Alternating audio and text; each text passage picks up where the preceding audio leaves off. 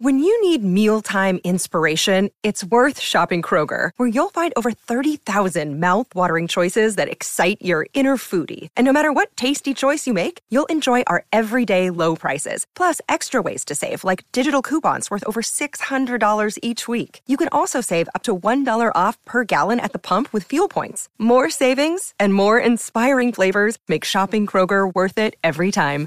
Kroger, fresh for everyone. Fuel restrictions apply. It's without a doubt that eye contact is the most important body language aspect that you need to improve on. Cereal boxes with mascots making eye contact with consumers are purchased significantly more than those that do not. 80% of all patient complaints in hospitals mention a lack of eye contact between the doctor and the patient.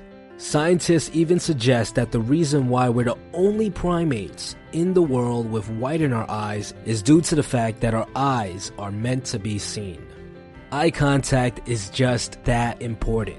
But we've all met that guy who stares at us just a little too much. Too much eye contact and you'll come off as hostile, intimidating, condescending, and even straight up crazy. It can easily make others feel uncomfortable and make you come off as quote unquote too intense. On the other side of the spectrum, there's that guy who barely looks at you when he talks. Too little eye contact and you'll appear nervous, insincere, and disinterested.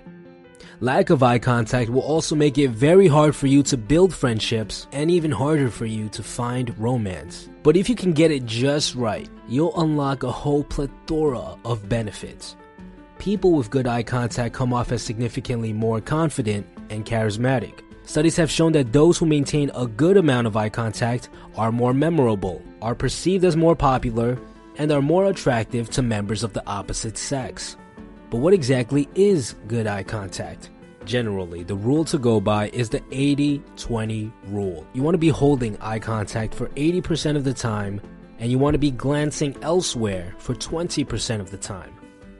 Other key points to keep in mind. Number one, you want to focus on only one eye.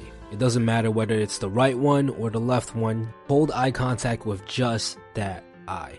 Number two, you don't want to just look. You also want to incorporate facial movements depending on the social situation. So let's say somebody's telling you something, you know, very serious, very personal. You don't just want to look at them. You want to also incorporate some facial movements like furrowing your eyebrows or looking concerned. Because what this does is it makes the speaker feel like you're listening to them even more. Number three, in general, when you're speaking, you want to be holding eye contact longer than when you're listening.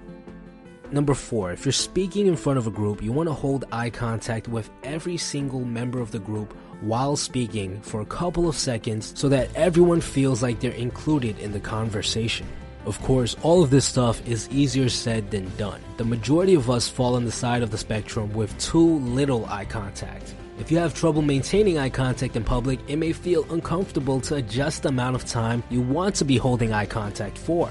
But if you really want to reap all the benefits, then you're gonna have to be willing to make the change.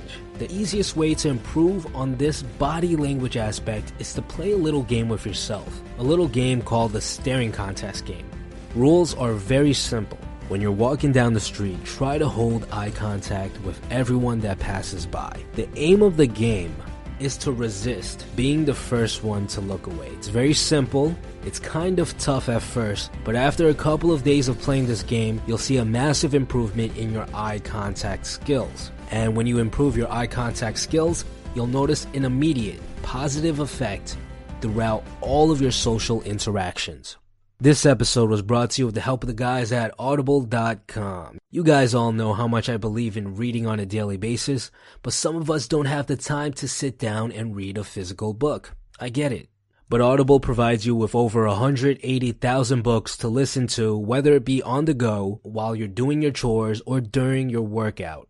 To get your free audiobook, go to audibletrial.com forward slash improvement pill. This week, I'm listening to The 4 Hour Work Week by Tim Ferriss, a book about a guy who works less than four hours a week and manages a multi million dollar company. Check it out. Besides that, stay tuned.